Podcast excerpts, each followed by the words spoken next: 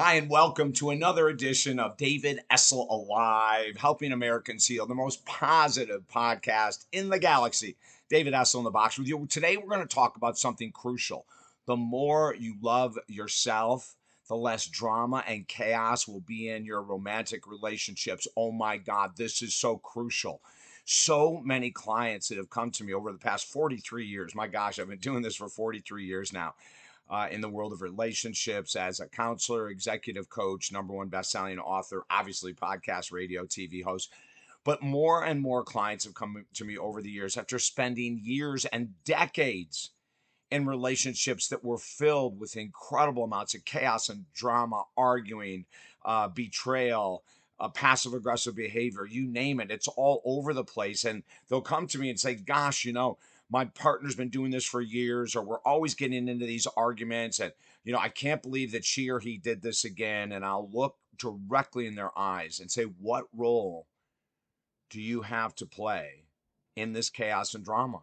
Because I know that if you loved yourself really deeply, there's got to be a way around this stuff, you know. And most people say it's not me. right? It's not me that's creating. I'm not being passive aggressive. I'm not being this. I'm not betraying. I'm not cheating. I'm not in emotional affairs. I'm not in physical affairs. And we we go through this all this stuff about not me. But it is us.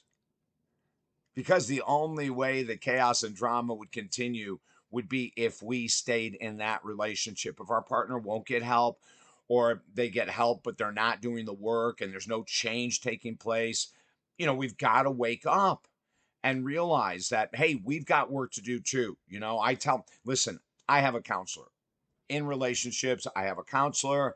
I tell everyone if you're in a relationship, you should be meeting with someone, especially in the beginning of the relationship, to learn how to set boundaries and consequences so you don't run into the chaos and drama. My gosh, so many clients have done this. You know, they've gone down that roadway and they end the relationship and then the person reaches out and say hey you know i miss you so much and i'm going to change and i won't do this again and the person welcomes them back in and the same thing happens and you know after about the third or fourth time it's purely up to us or you. If we keep going back to a relationship that isn't healthy that's our fault. If we keep letting people back in who disrespect us who lie to us who are passive aggressive in nature, that's our fault. In other words, in the end of the day, it all comes down to us. If we won't allow drama and chaos, it won't be there. Now, sometimes it means that both people go to therapy. Sometimes it means one person chooses to go. Sometimes it means that you sit down and you can work it out together as two mature adults. Although, if you're coming from pretty crazy backgrounds, that can be really hard to do. The best thing to do is to get a professional to mediate and to see where it is the major hangups are. Sometimes they're cultural hangups, but most of the time it's belief systems. You know, I've worked with many guys that will date a wonderful woman at first, and I'll get to women in a second. And then they find out down the road, 30, 60, 90 days, that this person is after them for their money or because they have status. Maybe they have a name in society that everyone likes or they like this person's work. And so that individual will come and they'll be perfect for 30, 60, 90 days. And then all of a sudden, maybe they get insecure. Maybe they get jealous. As a matter of fact, there was a gentleman I'm, I'm working with right now. And now I'm working with him a second time. This is on his finances. But about five years ago, he came to me and he was so in love. He met this woman, so in love, and she was doing everything for him. He said it's unbelievable. I mean, she's incredibly supportive. Uh, she loves the work he does, she promotes the work he does. I, she's just the most incredible partner in the world. He goes, I am so blessed. And so, what he did next was what a lot of us do. He started opening up and sharing everything about his past, things he should have waited to do. And then the tide turned and it started to become filled with chaos and drama. In other words, what she loved about his career at first turned into incredible insecurity. When he would leave to go to an event, she would literally jump on the car because she had such separation anxiety. When he would come home, she would be doubting him every day he came home. Who were you with today? He's looking at her. He goes, I just put in 12 hours. What are you talking about? I smell someone's perfume. Yeah.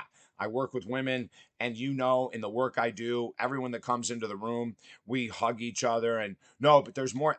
it just went on and on. And he kept coming in and he was so upset, so frustrated. He said, I'm being blamed for all this stuff. And I said, How long has this been going on for? And he said, A year. And I said, Who's to blame?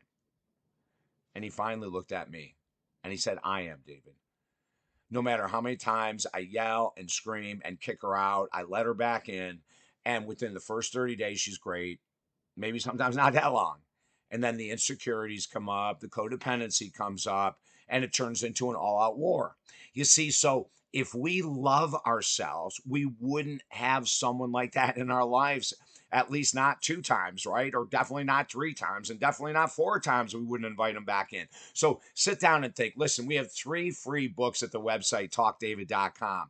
We've got one, Helping Americans Heal, which has all kinds of information on relationships and more, a gratitude journal, uh, an addiction recovery uh, uh, book. I mean, they're all free at talkdavid.com. And plus, we do 20 minute free discussions on the phone, free sessions on the phone.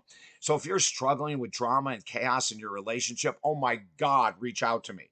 This is one of our specialties. This is one of the things that we try to help people really shorten because years ago, I was one of those codependent people. Oh my God, I let someone back in a hundred times and they would burn me a hundred times or they would you know, blame me for doing things that weren't rational a hundred times and I'd let them back in. Don't do that. Get help.